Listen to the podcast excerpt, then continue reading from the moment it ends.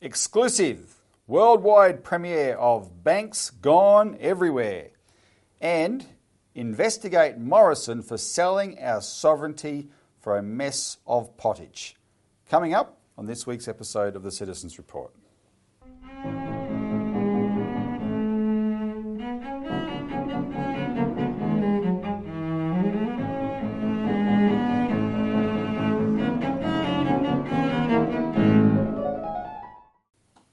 Welcome to the Citizens Report. It's the 1st of February 2024. I'm Robert Barwick and I'm joined today by Citizens Party researcher and editor Richard Bardon. Welcome, Richard. Thanks, Robbie. All right, in this week's show, we have a real treat. We're going to launch, exclusive launch, global launch of a, a version, a, a new version of an Australian classic called Banks Gone Everywhere. So we'll get to that as soon as we can. Um, uh, make sure you, you know, uh, gather the family around for this one. Uh, it's, it's really, really good. Um, and Richard and I are going to give you what you need to know about an act that we consider to be blatant corruption that's playing out in front of our eyes and it has endangered Australia's security and has destroyed our sovereignty for money. And that's what we're, that's what we're charging the former Prime Minister. So we'll give you the details on that. Um, but remember, help us get the word out. Like the show, um, uh, share as widely as you can, especially when we get to it. We need you to share the, the, uh, the song, um, Banks Gone Everywhere, um, and we'll put that all up on all our other forms of social media as well. Um, we're going to launch the song on YouTube on Monday, so make sure you subscribe if you're not subscribed to this channel, and when you do, ring the bell icon to get the notification that, that, that it's been launched so you can start sharing on YouTube as well. Um, this is everything we do is not just commentary, it's activism. So please help us by donating. Click the donate button below and, and support us in that way. And comment. Make sure you comment. We want the feedback. Um, we want the debate to rage below. I participate as much as I can. Um, so make comments in the comments section, please. All right. Before we begin, Richard, just quickly, um, this is the end of the, well, now, we're now the 1st of February, so that means uh, by the time this show goes up, um, the submissions for the Treasury's RBA reforms bill, Senate inquiry, will have closed. So thank you if you've put in a submission. I just wanted to highlight, I was, I was given this submission um, a second, second ago um, by, this is one a, a, uh, a, Victorian, Barry Powell, a really excellent submission that he's put into the RBA uh, Reform Bill inquiry. Um, and if this is the kind of quality of submissions that they're receiving, then that's excellent. Last week we talked about that we've generated a form letter, right? Because a lot of the submissions are being uh, treated as correspondence.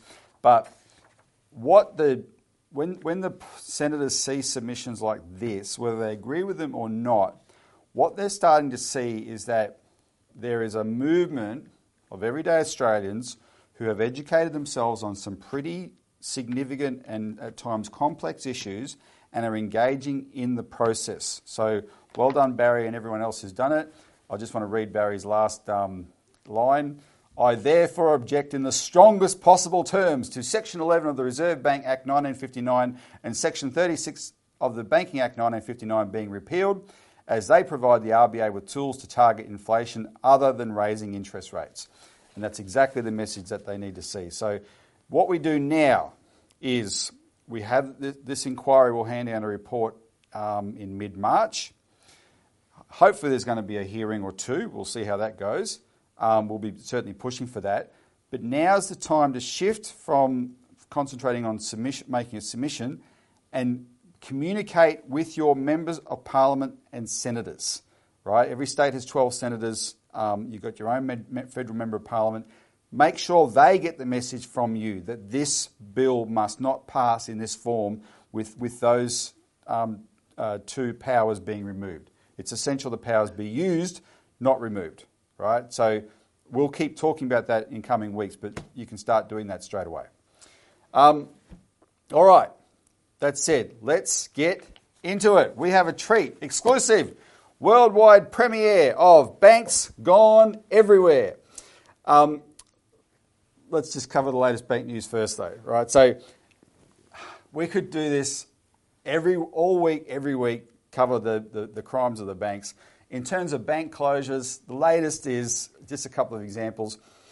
Uh, in WA, a Bankwest customer drove something like 130 Ks to the branch, where the branch was, to withdraw not $300,000, not $30,000, not $3,000, $300. And the bank said, No. and he said to the bank, Well, if you're not going to give me money, you may as well close. And the teller said, yeah, we'll be doing that soon. oh, this is... To which the management turned around and said, "Oh no, no, no, no, no, no, no, no!" But you know, I'll... who are you going to believe at this point? And this is this is in the. I always say I did an interview last night with 6PR Radio, actually. We talked about this, uh, which is the biggest radio station in Perth. And I called it Out West.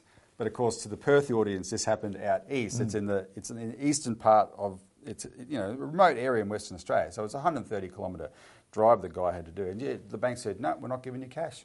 I mean, it's it's quite extraordinary. Um, uh, and that's that's the bank that's owned by the bank, CBA, that has that pledged hand on heart. Oh, sorry about that microphone. that pledged hand on heart. Um, we support cash uh, for Australians, and we're going to keep. Yeah, we want to be the open. regional bank. We want to be the regional bank. We won't branch. close any more branches. Yeah, right. But they're letting their they're letting their subsidiary in WA screw everyone over. All right, that's one. Another example is um, uh, this is I tweeted about this yesterday. I call it a tale of two headlines. And I, I'm going to put up a couple of headlines on the screen from the Daily Mail. The first one's on the 29th of January, and it's about the hero teller in Tasmania, and she is a hero. Why this? The, he- the headline is why this NAB bank teller refused to let a couple withdraw forty thousand dollars from their account, and this teller, this woman, um, she's, she uh, she was she was serving these customers at the branch, and that's the key part of the story. At the branch, and they asked her to transfer forty thousand dollars to account in Perth for an investment, and she has the experience and the nous and the nose to say, "Hang on, that sounds dodgy," and she wouldn't let them do it. Now, okay, put aside the fact that there is a there's a bit of a tension here between uh, people who want to be able to have sovereignty over what they do with their money. Mm. But what the banks have done because of the scamming issue is they've actually they've, they've come up with more and more um, systems, if you will, right? To, and that includes the tellers give you a hard time about what you're doing with your money. But anyway, they call it friction. friction. That's right. In this particular in this particular case, though, it's it is what you want the teller to do, Yeah. especially when it's your local branch and they know you. Um, like, and the post offices do, do this as well, right? The post offices who are often providing banking services now. I talk to the people who run the post offices. And they're always having to say to people, "Hang on, are you sure you should be transferring this hmm. money, etc.?" That's them just being good community-minded people, right? In this case, it worked. But the key thing, Richard, is it happened at a branch. Hmm. It would not have happened like that if they had transferred it online. They were saved because they went to the branch. So, what was the headline in the Daily Mail the very next day? NAB Bank to close dozens of branches across Australia. I mean, and that, that sums it up, right? These, and they wring their hands, oh, we really care about scams. No, they don't really, right? NAB would have had a role, by the way, in pushing this story because it's good PR of the teller. They would have pushed that through the media. Yeah, oh, look what our hero teller did, right? Yeah, your teller at a branch. Anyway, all right, we can do that all day. There's just a couple of the latest predicates. Um, we know the problem. We know the solution, the People's Bank solution. So, for the very first time, here is the one and only Jan Pukallus, who happens to be the Australian Citizens Party's Queensland State Secretary, with her version of an Australian classic that she calls Banks Gone Everywhere. Take it away. I was hunting for work on the dusty outback Aussie roads when along came a storm that took out all the telecoms. Hey, if you're going to Coober Pedy, mate, you better find a bank. Cause it's a desert there, you know, unless you got cash stuffed in your tank. What's the big deal, you ask, about keeping banks in town? I say, listen, mate, I've researched every bank and they go down. We've lost every bank man, we've lost every bank man. A banking desert's real, man. No King O'Malley here, man. Travel, we do our share, man. Banks gone everywhere. The left Tullamore, Dartmoor, Lismore, Bunbar, Theodore, Springsure, Marble Urbenville, Emmaville, Wallaville, Wallamine, Crunrine, Woolamine, Dukeland, Menangatane, Franklin, Yarwin, Finchat, Nambia, Wallumbilla, Wilcannia, Warmer. It's a killer. We've lost every bank, man. We've lost every bank, man. A banking desert's real, man. No Kiwi bank here, man. Trouble, we have our fears, man. Banks gone everywhere. The left Kiki, Tali, Drilldery, Donadu, Conniva, Kambalda, Kandanga, Kalangadoo, Delvine, Tambourine, Baradine, Whitnoon, Jericho, Threadbone, Reno, Nanagoon, Brankston, Thallon, Coonbon, Mundella, Quandialla, Balladonna, Tunagalla, Province Matter. We've lost every bank, man. Revolution in the air, man. Councils in despair, man. Bankocracy takes our cash. We need a fair income bank, man. Banks gone everywhere. What about cash? Ralston, Herberton, Galagabon, Gabanji, Claremont, Molong, Grong Grong, Murrurundi, Youngabara, Mikathola, Warringara, Cumbia, Boggabri, Bermagui, Budgewoi, Karumba, Gordonvale, Greenvale, Mirabel, Capella, Walla Walla, Mida Mida, Millaa Millaa, where's Bob Katter? We've lost every bank, man. Revolution in the air, man. Statesmen are too rare, man. Bankruptcy takes our cash. We need a fair income bank, man. Banks gone everywhere. ATMs? Binalong, Goolagong, Wooden Bong, Feral Flat, Colborough, Omara, Bundara, Kappaset, Kalani, Buyatara, Kari Kari, Penguin, Terrigal, Fingal, Jabbu, Jung, Wang, Wang, and Imban, Omeo, Dorrigo, Bangalore, Durham, Banjo, Kugadi, Jandari, Wandari. It's the economy. Fight for a post office bank, man. Fair people's bank, man. Banksters have no clothes, man. We'll force the banks to compete. Advance Australia fair, man. Post banks everywhere. What about councils? Livingston, Mornington, Darren, Wagga Wagga, Coober Pedy, Derwent Valley, Edward River, Ballina, Cobar, Barunga West, Temora, Banana, Flinders, Yilgarn, Narrabri, Upper Hunter, Strathfield, Cumberland, Latrobe, Etheridge, Barkly. Let's legislate. Fight for a post office bank, man. A fair income people's bank, man. Banksters have no clothes, man. We'll force the banks to compete. Advance Australia fair, man. Post banks everywhere. Post banks everywhere. We'll go here, there, everywhere with the post bank everywhere. Post bank everywhere. Post bank everywhere.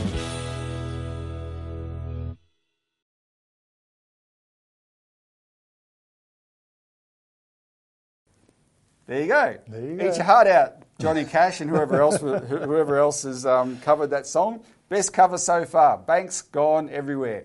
Where's Bob Katter? well, Bob Katter's there. He's on the job. Um, Bob's on the job. Bob, Bob's on the Bob- Indeed. Bob's on the job.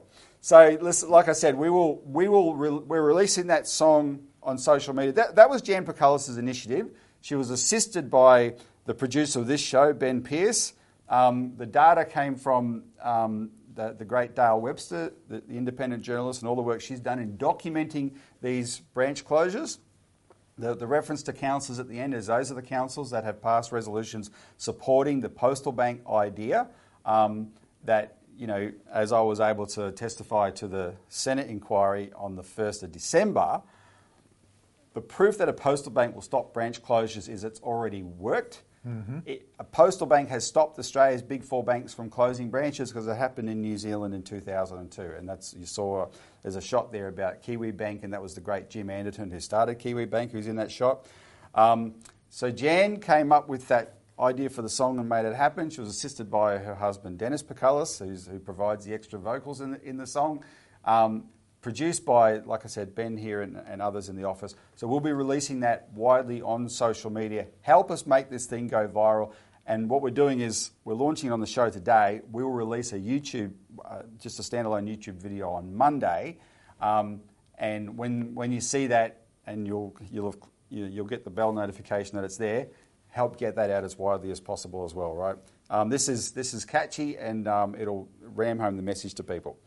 Um, all right, now, uh, but we're not finished with this subject quite yet because we put out a release yesterday um, about one dimension of this question, which is that the, the role now of the RBA in pr- effectively doing PR for the bank's agenda. Because the bank's, the bank's agenda is appalling. Like, there's no, there's no excuse for it. We know they're lying. That's what the, the, the, the, the, um, The Daily Mail story on NAB closing all these branches. I mean, they pointed out that you know NAB's excuses. Um, oh, there's no one using the branch, but they had photos in there of the Bribie Island branch, which is which is closing this week, right? And there's a queue a mile long, Yep. right, coming out of the branch. It's all rubbish. They were caught out lying last year. Their uh, their their behaviour is appalling. But when the Reserve Bank goes in to provide cover for them, um, like we, we've documented in this, um, this you know, the, the, the, it really shows you that these banks are out of control. And the government must pull them, starting with the Reserve Bank, back into line. So the examples, Richard, we gave, I just, I just cited three in terms of the Reserve Bank because the Reserve Bank's been harping on about cash a lot lately. Mm. You see the headlines. What happens is the Reserve Bank will, will, will release a study or, a re, or, or some form of release, and then it'll lead to a screaming headline. They're always the same Australia going cashless. Yeah, yeah. Functionally cashless by 2025. And it, It's know, just not true. It's not happening. And it couldn't happen. It, it, if, if, if, if they turned off cash in 2025, we're toast. The economy would not work, hmm. right? So it's ridiculous. It doesn't work. It, it already hasn't worked in multiple countries that have full internet connect, connectivity and phone coverage. But they're using suggestibility, and the Reserve Bank's doing it for them. So here's the examples. On the 27th of November, and we, we covered these on the show at the time, the Reserve Bank released a survey saying that the share of cash as transaction, as the cash as share of, as a share of transactions has gone from 69% in 2007 to 13% now, and on that trajectory, it'll be gone within a couple of years. Rubbish. The survey is based on fewer than a thousand people. Now, regular viewers will know one of the friends of our show is Martin North from Digital Finance Analytics, who has the, the Walk the World show that he does um, uh, on, on that I, I appear on quite regularly. Martin North does a survey, Richard, of a thousand people a week, and, a, and a different thousand people each week, and it's a rolling survey of 50,000 Australians a year, right? A much more comprehensive survey. His survey doesn't show that. It shows a great demand for cash, and the more, the more in the regions you are, the more demand for cash. These people come up with this Cook survey of fewer than a thousand people, and they say, "Oh, that's that's that's the you know where we're heading." Hmm. Um, but of course, the survey doesn't. One of the things they never do is provide context in the form of absolute numbers. So they give you a hmm. percentage, but if you have a percentage and not an absolute number, so you have a percentage of what, hmm. right? You're being scammed. Um, because the real truth is that, and we, we showed this a little while ago, from the, A, from the Banking Association's own figures, that the number of transactions in, since 2007 has soared. It was 200 million a month in 2007. It's now over 1.2 billion a month, right? And so actually what's happening is the people who are using cash are holding steady, right, and even going up. The people using checks, checks were holding steady and even going up, and they say, oh, no one's using checks anymore. Rubbish, right? Two million a month are being written in this country, this sort of stuff. Um, so here's the RBA producing statistical lies, damn lies, and statistics on behalf of the banks. And that's not even to mention that it's a survey. It's not actual data. Of course. It's uh, to the best of your recollection. It's like those food frequency surveys. How many cups of broccoli did you eat this month? Who remember? Who keeps track of that stuff? You know, who jots down every time they spent two bucks on this or five bucks on that? It's nonsense. But this, but, but like I said, it's, I think a big part of this is, is suggestibility. They want the public to assume that this is a runaway freight train. Yeah. That's where everyone's going, and just just conform. No, don't conform. Arc up, protest. Second thing, we talked about this before. In December, mid-December, Michelle Bullock um, was talking about the payment system, and she floated this idea. That's the RBA governor for anyone who That's doesn't know. That's right, RBA governor. She float, well, she was asked a question about whether there should be a surcharge on cash transactions, and she didn't say there should be.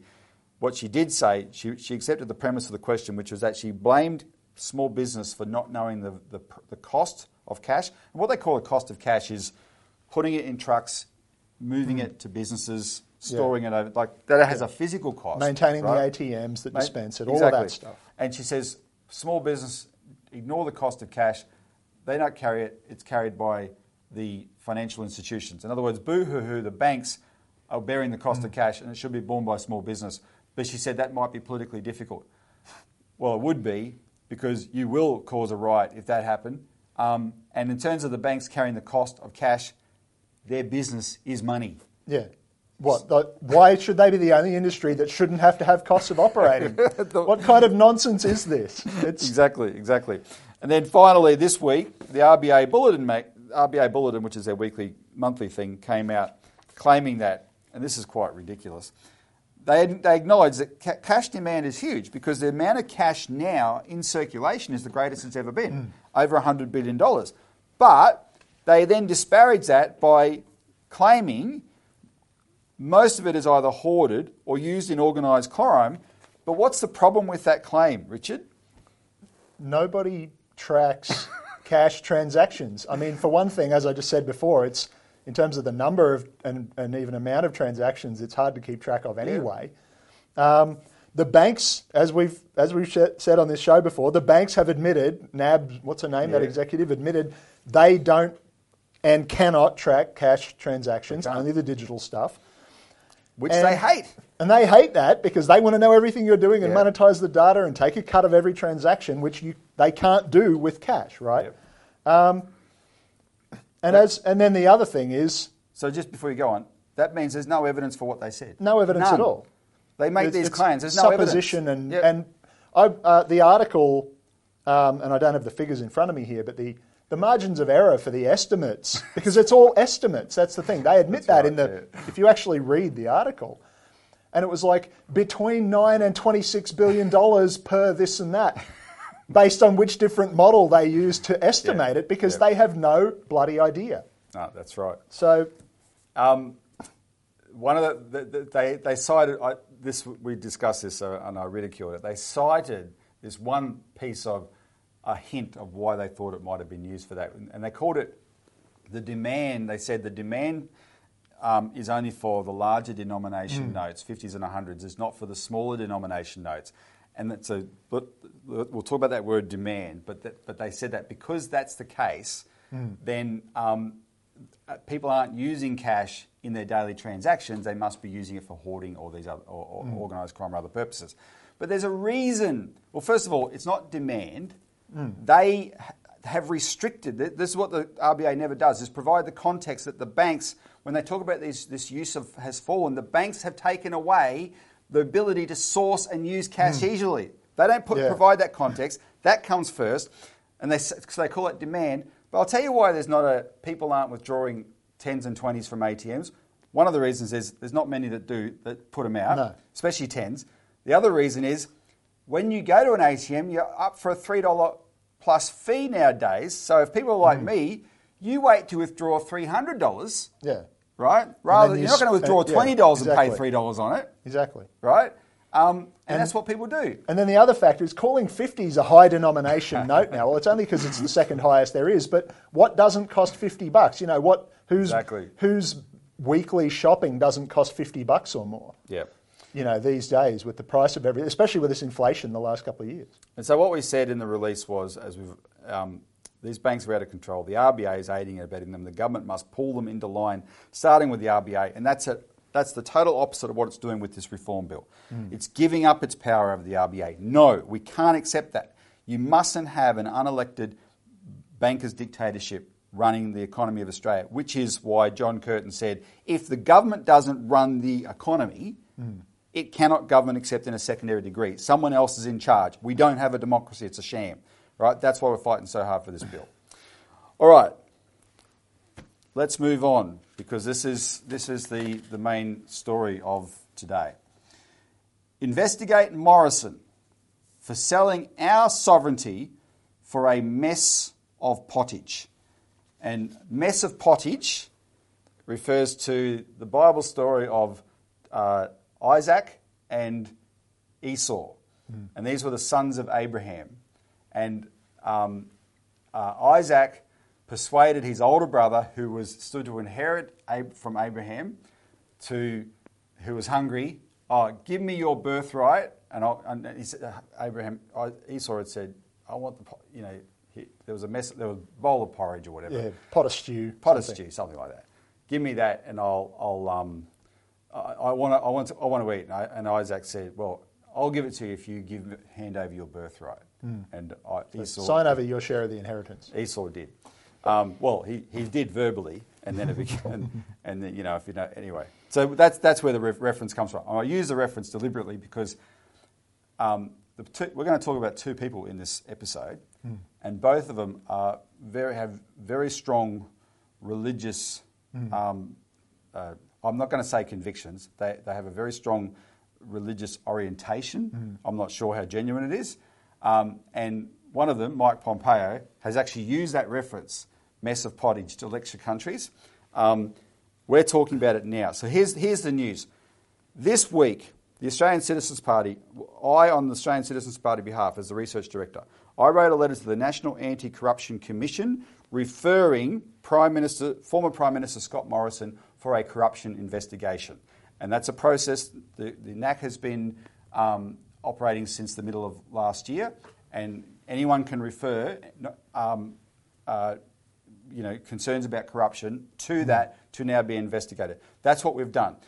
Because at a minimum, what we're talking about is what they call the revolving door. Morrison has gone from a job in government to now making money in the private sector related to what he did in government. Yeah, so making the decisions, creating the policy initiatives um, that Yeah. he then goes and uses inside knowledge to profit from. Yeah. That's so, what we're talking about. so I want to give you the here's the here's what we've said. We've asked the NAC to investigate Morrison's decision to leave Parliament, and people would have heard that the announcement last week. Morrison is leaving Parliament for private sector jobs in companies profiting from his extraordinary, unilateral, and secretive decision to establish AUKUS, the Australia, United Kingdom, United States Trilateral Security Partnership, and the massive defence expenditure it involves. And the, and the three things we've asked the Commission to investigate are Mr. Morrison's secretive, unilateral scheming to establish AUKUS at great cost to Australia,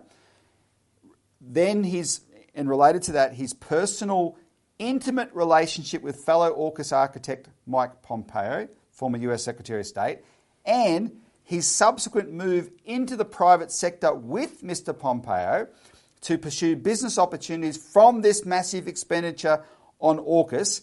And we've asked whether they um, combine constitute conduct that adversely affected, because this is a definition of corruption under the NAC Act, the National Anti Corruption Commission Act. They define corruption. Any conduct that, conduct that adversely affects the honest or impartial exercise of the powers of an official, in this case his powers as Prime Minister, and or a breach of public trust, and or abuse of his office as an official, as Prime Minister, or just a parliamentarian, this is quite important, um, as, the, as the corruption is defined. So that's what we've done as of yesterday. We put, we, put that, we put that referral in the mail yesterday and we're making it public. Here's the elements that back up what we've just said. He launched AUKUS as Prime Minister, and everyone might remember the, the day it was announced. New, all the new, it was all secret until the day it was announced, right? Oh, because I, watch Sky News too much, and you know, breaking news, we're going to go live to a press conference, and suddenly here's Morrison, Boris Johnson, and Joe Biden. And Biden couldn't remember Morrison's name. He called him the That- fella down that under. fella down under. That fella down under. Um, so, and, and, and when they announced it, the centrepiece, and it still is, is, the- is the, the purchase of nuclear and development of nuclear submarines, right? So we've got a partnership, but it's about it, you know it's it's about these nuclear submarines, and they have a price tag. So far, three hundred sixty-eight billion dollars. Yeah, and that was the one negotiated, dictated to, however it works. It's all Yeah. secret um, by Albanese after they confirmed they're going ahead with it. Yeah, exactly. So that's the cost they've announced. Now, um, this whole thing, if you're objective, and the media wasn't objective, they just cheered it in. But this whole thing was highly controversial, not least the secrecy. And in the in the referral letter, I actually quote um, another former prime minister who commented on the secrecy, and that was Paul Keating. Right, what he said at the National Press Club um, in March last year, because he actually emphasised how secretive this whole thing was, and how there was never any kind of prime ministerial uh, paper to back it up, how it was foisted on Albanese by Scott Morrison, etc. And by the way, um, if you go back and um, I mean, I'll talk to the producer. Maybe we can maybe we can slide it in. But Now, there are many votes still to count, that is true. And there are many pre polls and postals that will still come in. But I believe it's very important that this country has certainty. I think it's very important this country can move forward. And particularly over the course of this week, with the important meetings that are being held in Tokyo, I think it's vitally important that there's a very clear understanding about uh, the government of this country. If you go back and look at Scott Morrison's resignation um, concession speech on election night, May 2022, I remember at the time I was struck by how conciliatory he was to Albanese, and he, he, he gave an acceptance speech pretty early on in the evening. Now Albanese had one, but this was a, this was relatively early on, and he he went out of his way to say it's very important that we have continuity so um, Mr. Albanese can get on with doing what he has to do in the foreign policy space. Because remember, that was a Saturday night, and on the Tuesday, Albanese flew off to Japan for the Quad meeting, met, met Biden, etc. Um, and essentially, there's no doubt in my mind that that Morrison's obsession was making sure that this AUKUS thing went in went mm. ahead uninterrupted, Yep. right? And they knew they had Albanese's commitment to do that. Um, because that, that was, uh, you know, the media often says, oh, isn't it extraordinary? We, you know, yeah, a rare piece of bipartisanship has broken out on foreign policy. Rare. Rare. That's all out. That's the only time they're bipartisan is on foreign. Well, two times: foreign policy and the banks, mm. right? But on foreign policy, they both bow the knee to foreign powers, the Anglo Americans, and they're always bipartisan. And that's an example of it. Anyway, it was Paul Keating who said, "Look, this is a dodgy, dodgy deal in the way it was done." Um, The last prime minister who didn't just get the bipartisan thing, actually thought for himself. Exactly. Whatever else he was bad on that we've brought up many times before. Exactly. Now, so for Morrison, though, most of most of his when he came when he started off on this idea, by his own account, he, he went to Boris Johnson, and it was him and Boris Johnson who went who then went to the Americans, and they kept it between themselves. But I'm interested in the American side of it, right?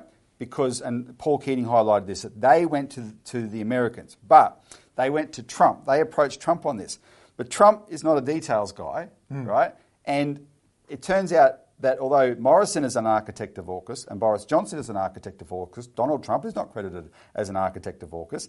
The guy who is credited as the architect of AUKUS, and it's not Biden either, it's Mike Pompeo. And um, around the time of the election, Paul Kelly wrote a book which, which had this fascinating detail in it that the exchanges between Scott Morrison and the, the Trump administration were not between Morrison and Trump, his counterpart, technically not true. Trump's head of state, Morrison's head of government. Yeah. But in practice, that's how it works, right? they weren't between him and Trump. Hmm. He had weekly phone calls between him and Mike Pompeo, a, an underling a, a, a, a second, a secondary guy. Why was the Prime Minister of Australia having weekly conversations with Mike Pompeo? Now, the fact that they were, if, if they had have been talking, if Morrison had have been talking to Trump, those calls would have been recorded and transcribed. Right? Remember, remember the famous story of um, uh, what's his name, Malcolm Turnbull. His first conversation refugee- with the Trump about the refugee deal. refugees, right? Yeah. And that transcript was released. That's what happens when the heads of government talk. The conversations between Pom- Mor- Morrison and Pompeo were not recorded and transcribed. So they are off the record. Nobody knows. Paul Kelly, I think, inserted a cover story in his book because he attributed those conversations to their shared faith. Well, maybe. I doubt it. Now that we're seeing what Morrison's doing now, I well and truly doubt it. What they were doing was plotting AUKUS. And the question is, what, what, what, what else were they plotting on those calls when you look at what they've done um, subsequently? What have they done subsequently? Well, Mr. Morrison has shown since he left government, Richard, that he has a very special relationship with Mr. Pompeo. These two are like that. So we'll get to his announcement of what he's doing now in a second, but this is what he's done as a backbencher um, for, for 20 months. He's been a backbencher for 20 months, right? This is what he's done. Now, bear in mind, under the NAC Act, he's still a public official. Yeah. A legal expert pointed this out to me. He's still a public official with all the responsibilities therefore. So he's announced, the fact he's made this announcement now of what he's doing uh, in a commercial way, he was figuring all that out and negotiating all that while he's still a public official. Yep. Right? So that's a, that's a factor for the NAC to look at as well. Um, here's what he did. In May 2022, Morrison joined the Strategic Advisory Board of the Hudson Institute in America at the invitation of his dear friend Mike Pompeo, who chairs the Strategic Advisory Board. Then Morrison started echoing Pompeo on everything to do with Taiwan.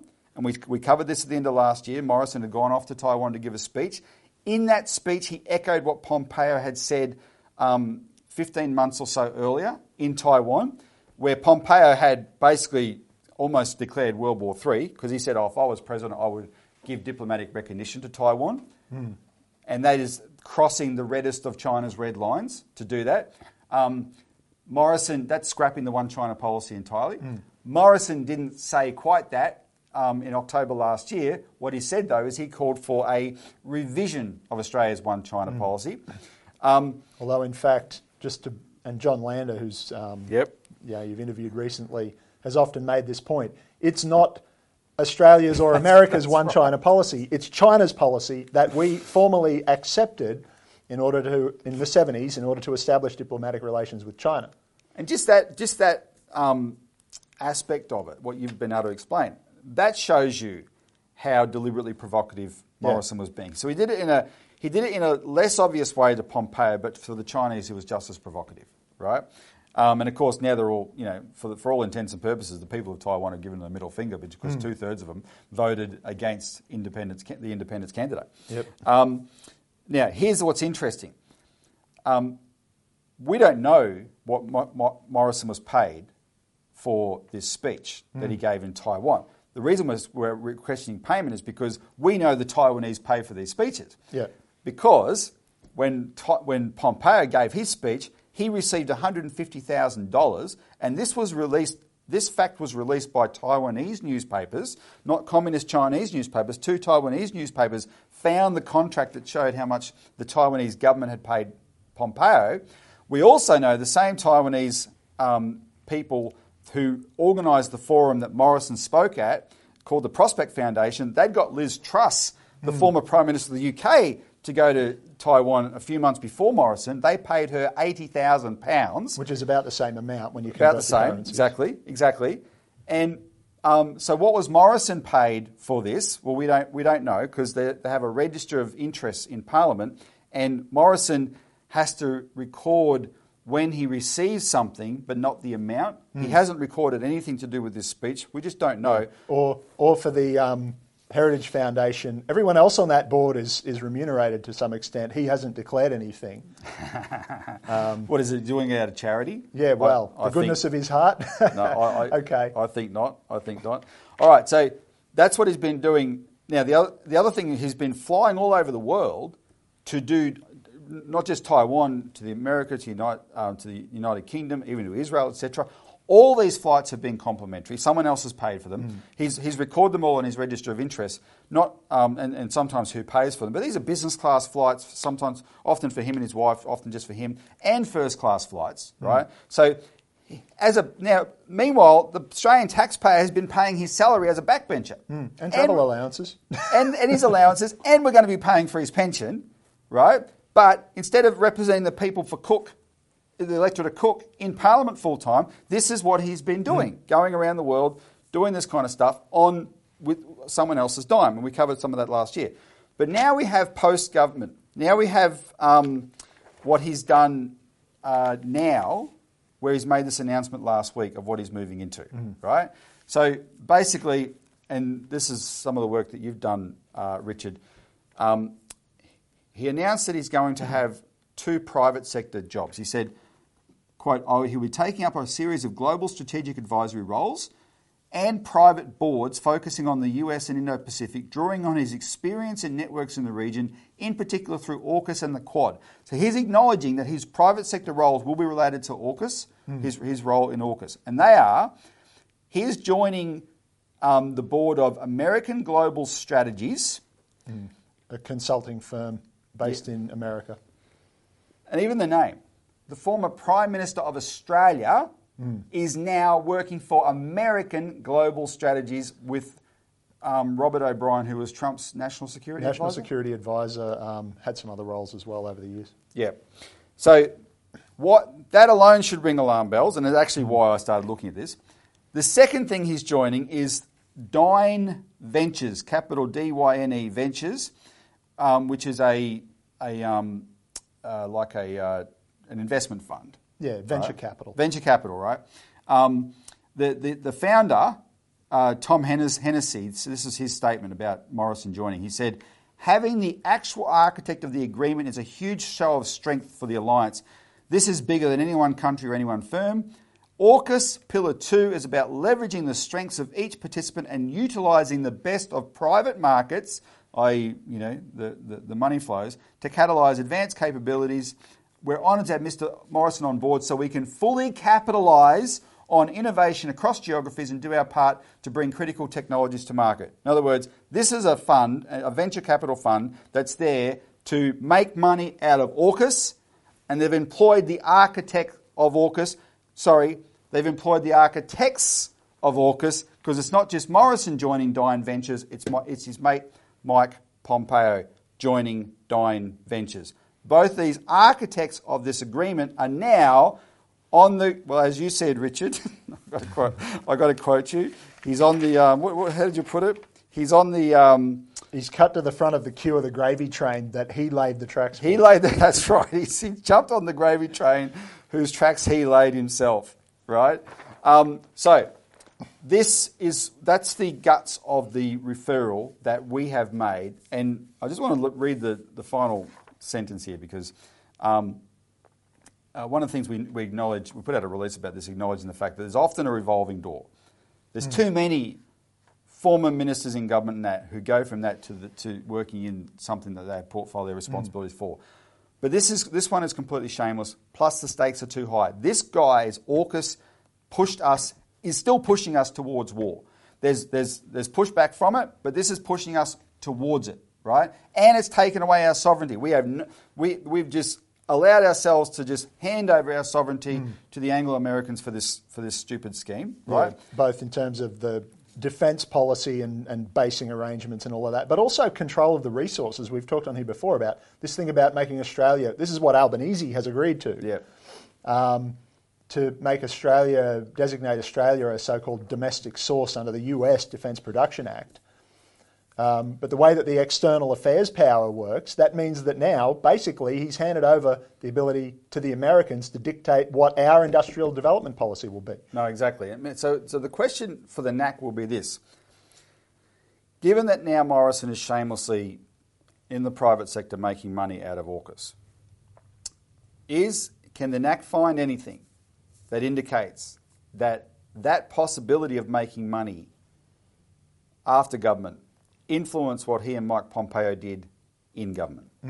That's where the corruption bit's going to lie, right? That's why we've, re- we've referred this case to them.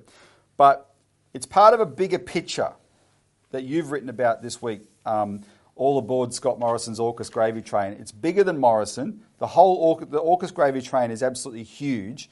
Um, and AUKUS is just one of, when we talk about sovereignty, AUKUS is just one of the agreements that's led to this and given up our sovereignty. So just tell us a bit more about those. Yeah, so this goes back to, well, the signing, it was signed in 2014, but there's a thing called the um, US Australia Defence uh, Force Posture Agreement. Agreement, yeah. Defence Posture Agreement. Force posture agreement. Well, Force Posture Agreement, yeah. So uh, this was mostly put together um, post Asia Pivot 2011 by Gillard's government, of which all the current Labor cabinet were ministers, al- almost all of them, um, or senior people.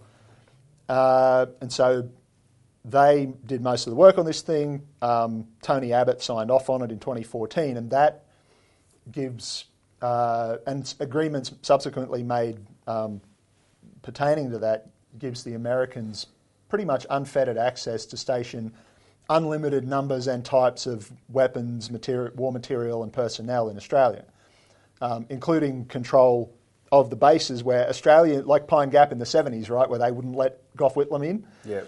They have control over these bases, and we need their permission to go onto their bases on our soil. So there goes sovereignty. That's under this FPA.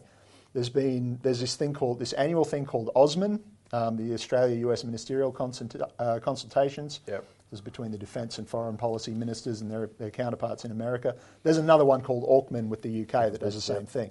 So that's all tying into this AUKUS thing now. Um, and so this is where you get these things like, you know, they're stationing B-52s here that the government just goes like this. We don't want to know if they've got nuclear weapons aboard. So, of course, everybody has to assume that they do and respond accordingly. And so cumulatively, you've got Um, these and agreements now built up. AUKUS. and now Yeah. AUKUS, and that, and and AUKUS is that 368 billion is the price tag just for the submarines. for the AUKUS. submarines. Um, There's so much more money flowing. Yeah, and this right? pillar two that was referred to in, in this Yeah. is the, the other stuff. So the subs are already locked in, basically, um, whatever form they eventually take, if it happens at all. But that that's locked in, and that's pillar one. Pillar two is all of this, you know, quote unquote joint development of all these new technologies and things. But if, if you look at how it's set up, it's all the same old song and dance about how oh we need foreign capital, we can't do anything for ourselves. Help us, Big Brother America. But there's also And we'll give you the keys to the kingdom, like you said, the mess of pottage. And there's an ideological component, though, Richard, because um, this relates to what we call the military-industrial complex. We, as as I sometimes point out, like in, in World War II, defence expenditure was all government, hmm. right? And so wars were a cost, not a not a profit. They were a cost. Then they, the military-industrial complex rose up post World War II, where hmm. suddenly war was a profit, right? And and that becomes becomes a driver. And so one of the things they've done ideologically, the countries involved in AUKUS are the most fanatical, you know, free market kind of countries in the world hmm. as well. And they've they've presented this as great opportunities for public-private partnerships. Hmm. And so you've got this thing now called the in sorry Defence Investor Networks. Hmm. Tell us about those. Yeah, so I don't know how long, it's very secretive, so I'm- it's not clear how long it's actually been around. But there's this thing been going on in, in America, this the, the Defence Investors Network, DIN, for quite a number of years now. But it's almost never mentioned in the press. They keep everything hush.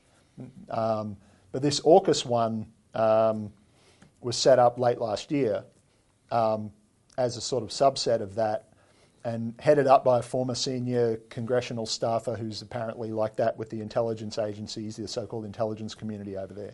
Um, based at Stanford, uh, Palo Alto, California, where Stanford University and Silicon Valley are within spitting Yeah, yeah, distance yeah. of each other. And this is in response to that conference that the, the Five Eyes, so Australia, uh, UK, USA, Australia, Canada, New Zealand, the, the post World War II Anglo American global spying apparatus. So the domestic security agency chiefs, um, including Mike Burgess from ASIO and uh, the head of the FBI in America and their counterparts elsewhere, had this unprecedented, um, so they said, as far as I know, it actually was, um, uh, public conference where they're talking about, oh, we, we need to cut all of our adversary countries out of anything to do with any defence or dual use technology, which is virtually anything if you want to define it broadly. Yeah.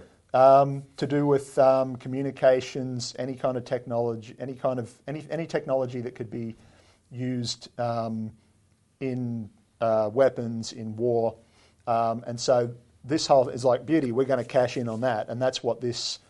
Um, so that's they've uh, it's being run by this company. And they're deliberately creating opportunities for the Yeah, yeah. private sector, and they'll they'll just they'll say it. PPPs, public-private partnerships, are sold as oh, this saves the taxpayer money. Yeah. No, no, this allows the private sector to profit from what should be. Yeah, and so the members of this thing are everyone from uh, investment bankers, hedge funds. Yeah. Now, th- none of this is disclosed. They just give these general statements because they're not certified as a. They're not. They're not uh, incorporated because there's corporate disclosure laws, right? So you don't want to incorporate something. There's no membership fees. It's all just this club, basically.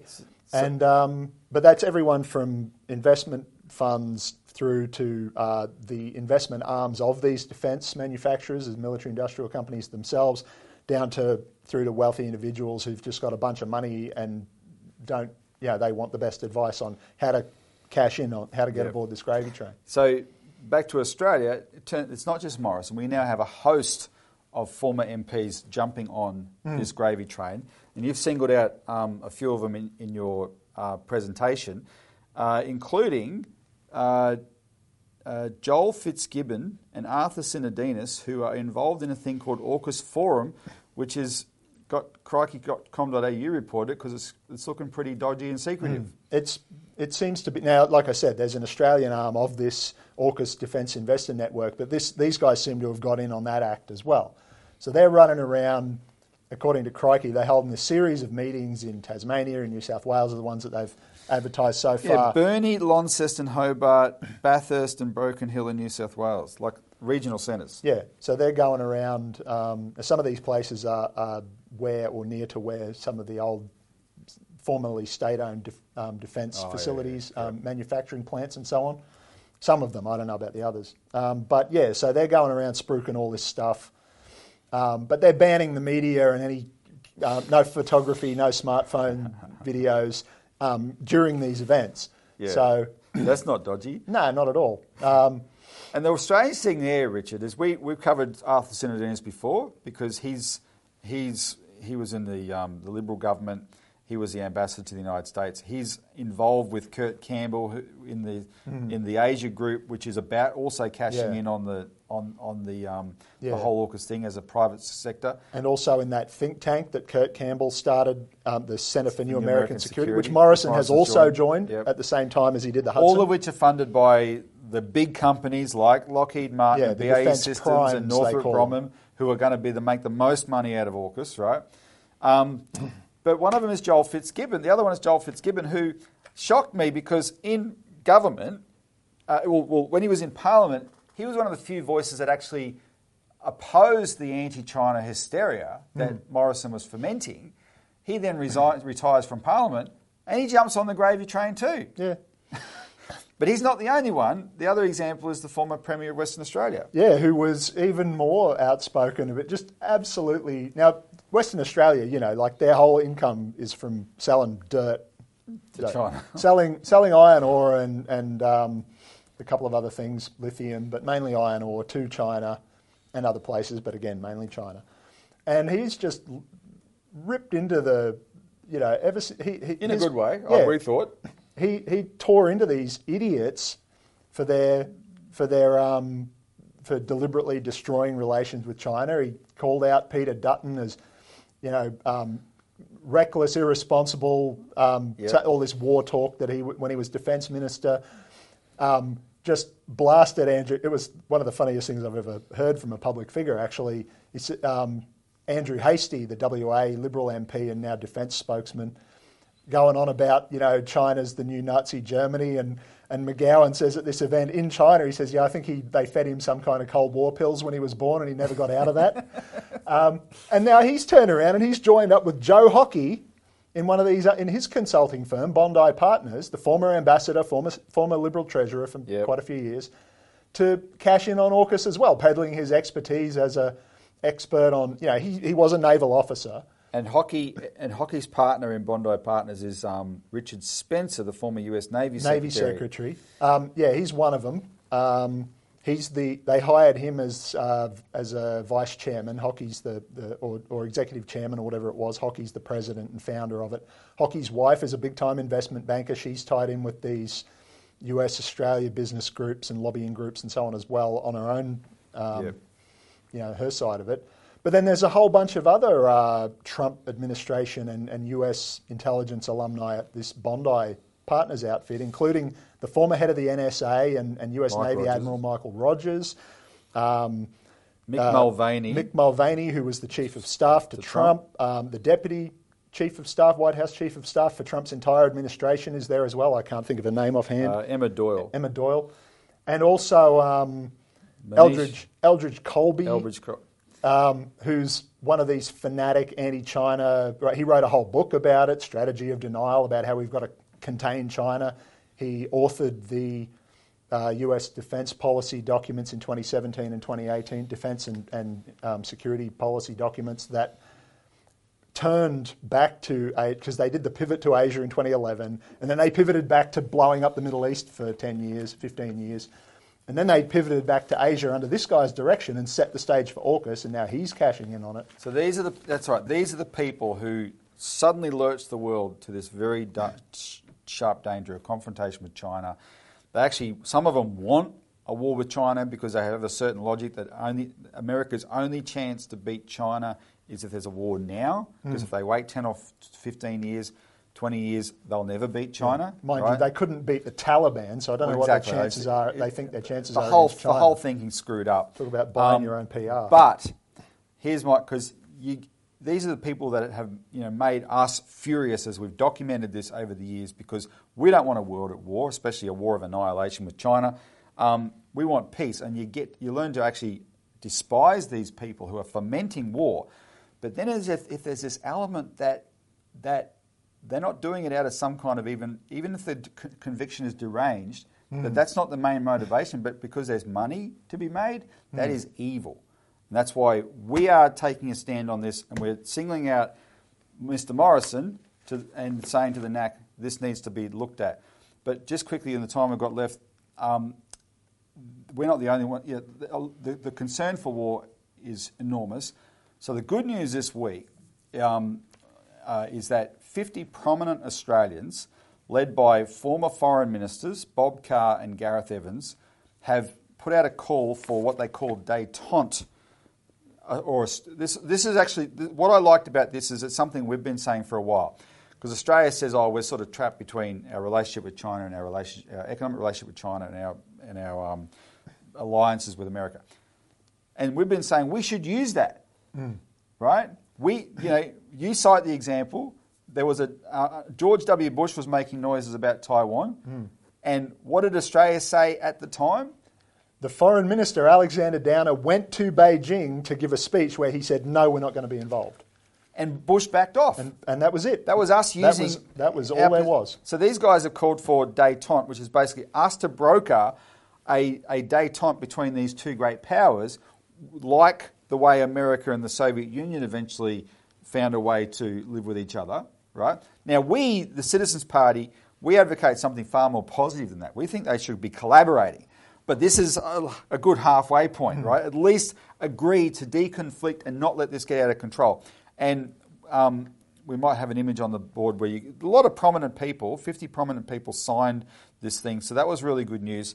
Um, and then finally, last week, I did an interview with uh, the former Australian ambassador to Iran and deputy ambassador to China, John Lander. And John reiterated his warning about war with China. Hmm. But he made the point that, and you've got to watch the interview. If you haven't seen the interview yet, look on our channel here for the interview and make sure you watch it and share it. Because he made the point in this particular case that the Taiwanese election didn't actually escalate the danger of war hmm. because of the way the vote went. And so he's now worried that there's, there's a possibility that what's happening in the Middle East could be turned by the people who want war with China into a way to draw China into a war in the Middle East. It's so they, they actually achieve their goal of weakening China through war, right? And that's, that's a warning that, that John Lander has point, put out. Um, and none of this would be happening if it wasn't for people like our former Prime Minister getting involved with these nasty, nasty people in the United States like Mike Pompeo to push this war agenda. And it's, it's got to be exposed and it's got to be opposed. Um, but Richard, we're out of time. So thank you very, very much for that and for your work on that subject, that article this week. Um, we'll keep you posted. I have to say, look, I would be, I wouldn't be surprised if the NAC doesn't take up this investigation. They should, but um, you know, there's all sorts of forces at play. But who knows? They might, right? Um, but help us get the news around that, it's, that this has been referred because this kind of behaviour is unconscionable and must be exposed. All right. Um, thanks to the viewer for tuning in. Remember, you got to see the, the, the global launch of um, Banks Gone Everywhere. Help us get that out as well. And um, tune in next week for more of the Citizens Report.